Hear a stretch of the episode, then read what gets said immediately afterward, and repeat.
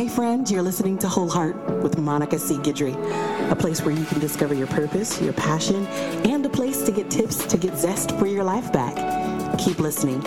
Every Monday and Thursday, new uploads and tons of laughs right here.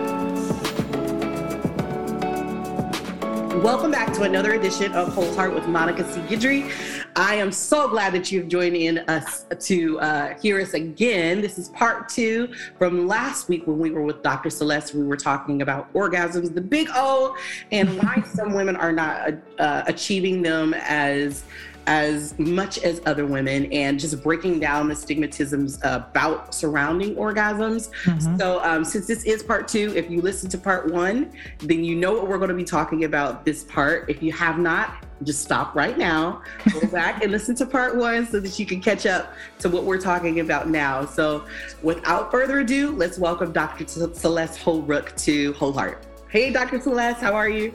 Hi, Monica. Thanks for having me back. I'm so excited to continue our conversation about orgasm. All right, so we're going to jump right into it. So, part one, you were left off right at telling us about the different stages of, mm-hmm. of orgasms.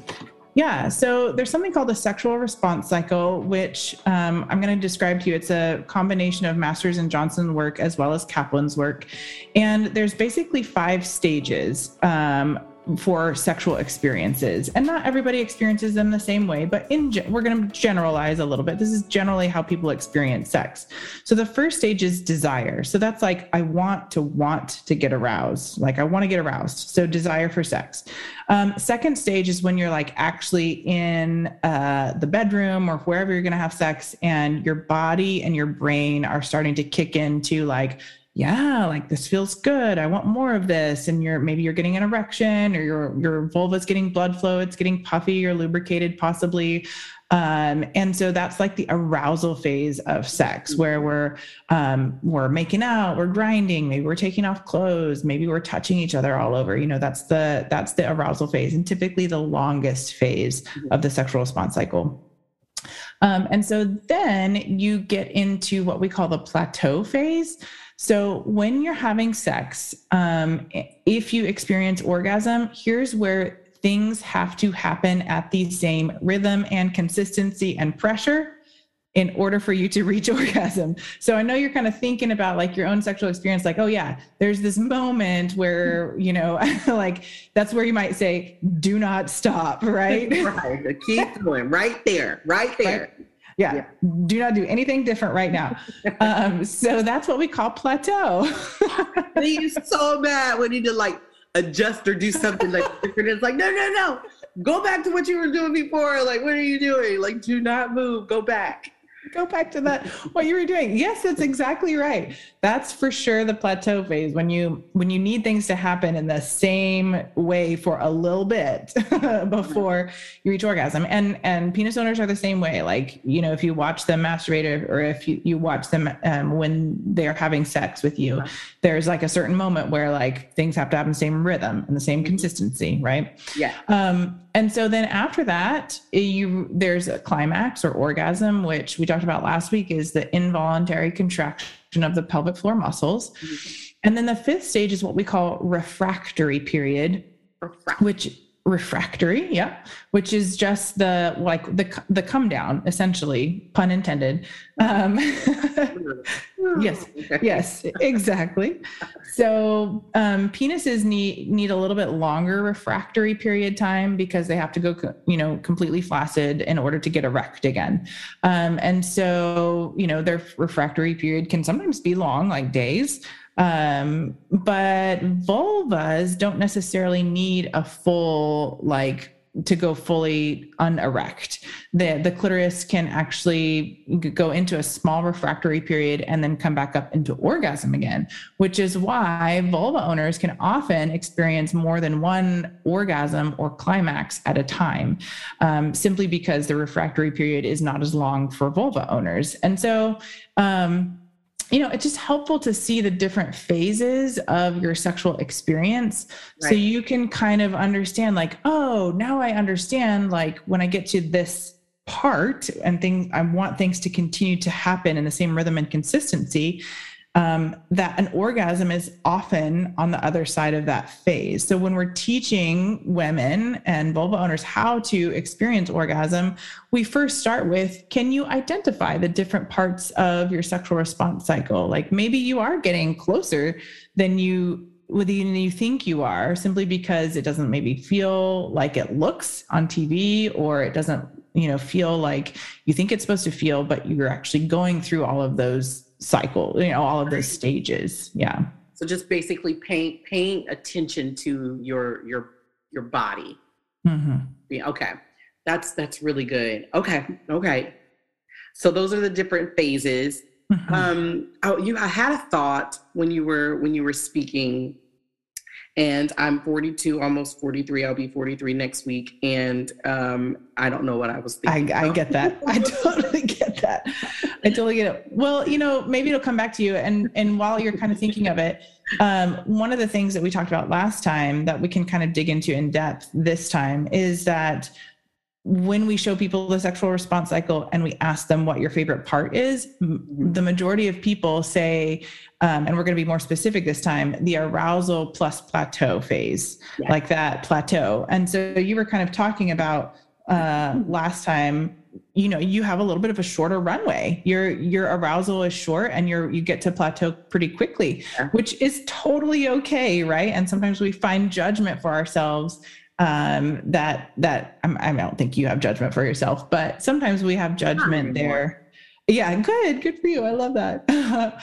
For not maybe not even um, how short it is but how long your runway is. So i have a lot of women who come into the practice and say yeah i can i can experience orgasm but it takes me so long. Okay yes. Uh, yeah right? And so uh, my question always back is what constitutes long? Mm.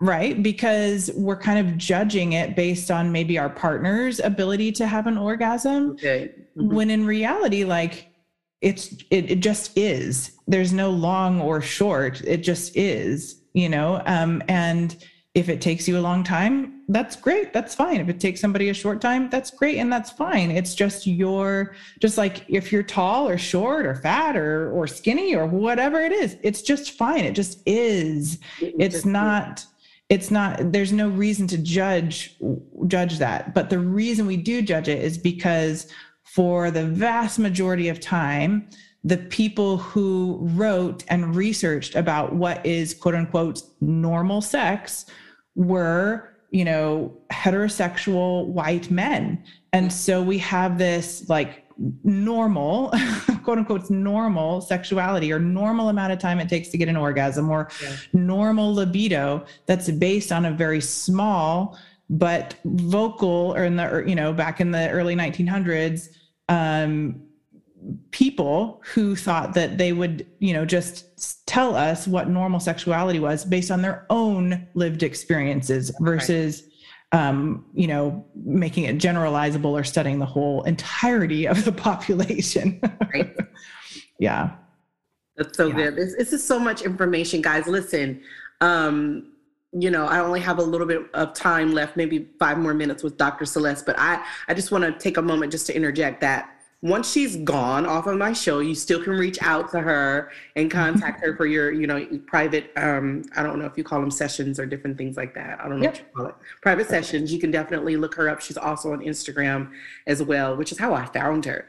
She awesome reels, awesome like videos that she posts out there every day, and I'm always cracking up. She's very down to earth. So if you're at a place and you're just saying you want to learn more, you want more information, please feel free to reach out to Dr. Celeste Holbrook and she'll get you squared away. I know that for a fact.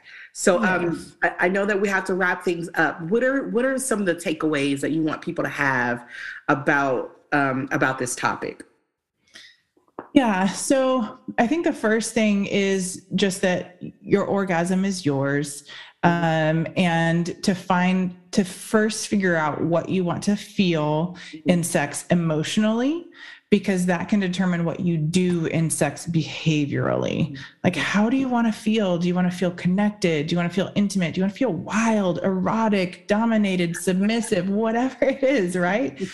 so, focus on what you want to feel, and then you can start to integrate what you do in order to feel that way. So, like as far as orgasm goes, um, if it's historically a more difficult thing for you, um, maybe take take a step back and say like, okay, I really want to feel, you know, desired in sex or or connected in sex. So then start to focus on the things that help you feel connected and you might be surprised at how much easier it is to reach that climax once you are getting your emotional needs met in sex. If um, and so I think that's my first takeaway as far as um, helping you get there. If you're struggling with orgasm, helping you get there. And the second one is just very practical. Like if you don't have a masturbation practice, and you want to experience orgasm it's probably the time to you know deconstruct those negative feelings you might have about masturbation that you might have gotten from purity culture or society or whoever um, and reestablish a compassionate, loving relationship with your own vulva. Um, and things like normalizing what your vulva looks like or what your vulva tastes like or smells like. It tastes like a vulva, and that is okay. That's nothing. There's nothing wrong with that, you know.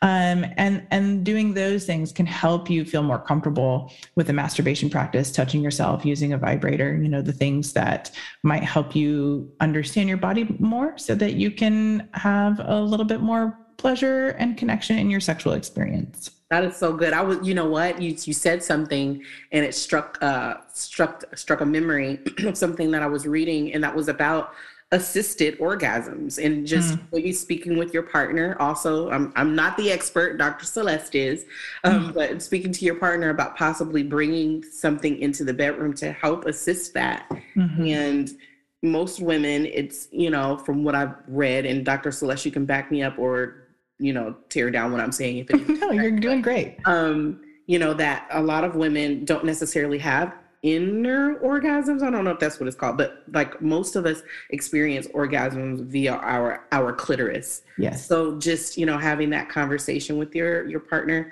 about, you know, I like for you to pay more attention to that than versus yeah you know, expecting to have. Is it called an inner orgasm? I don't even know. Yeah, we uh, like a like uh, orgasm with penetration, penetration. Yeah, versus yeah. but versus outer course or outer play. Yeah, and absolutely, you're 100% correct. Most women have their first and most of their orgasms through um, clitoral stimulation, and so starting there is absolutely the way to go, and finishing there, sure.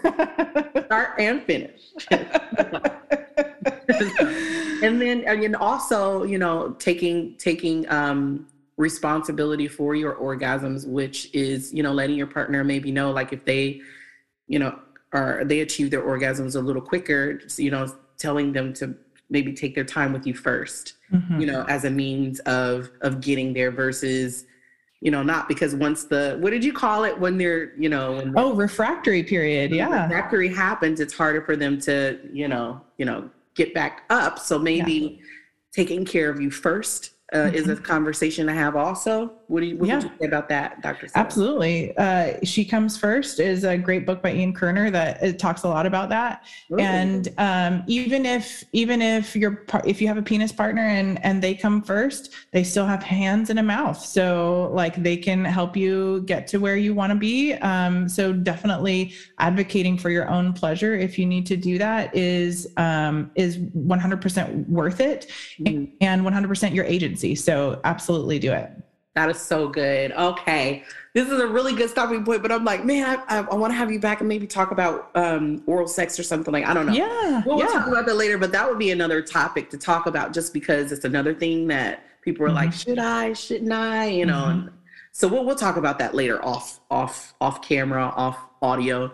And yeah. So so we have to end this this part two with Dr. Celeste Holbrook. But Dr. Celeste, can you tell the listeners how they can find you, your information, and any information you have on, if you have workshops or anything like that coming up, um, how they can get in contact with you? Yeah, absolutely. Well, first of all, thank you so much, Monica, for having me on. I really appreciate the opportunity for that people um, like you provide like safe places for people to talk about sex. So I really, I really do appreciate it. Yeah. Um, so you can find me at drcelesteholbrook.com. That's a DR, drcelesteholbrook.com, um, where you can book sessions. Um, we can talk for 30 minutes if you're just unsure if sex education consults are right for you, or you can book a whole hour long session um, if you're you're pretty sure that, you know, that's what you want to work on. And then I always have, you know, courses going on, G spot stimulation and blowjob courses and all kinds of stuff going on. So just keep, you know, get on the newsletter list so you can know what's going on there. So yeah, that's that's about it. I also work for the Velvet Box here in Fort Worth and we uh, I partner with the Velvet Box to do a lot of education through their store as well. So Bravo. Thank you so much, Dr. Celeste, again. And thank you for listening, friends, to Whole Heart with Monica C. Guidry. Um, this was part two of season three. Can you believe that? This is That's season amazing. three of Whole Heart with Monica C. Guidry. I'm still plowing away, guys. So thanks again for listening to me. Um, hi in South Africa, New Zealand, Australia, um, England, Ireland. Um, uh, what are some other places that I just saw that we're, we're tuning in? Wherever you are around the world, for tuning in. And I love you guys and stay tuned for next time. Bye bye.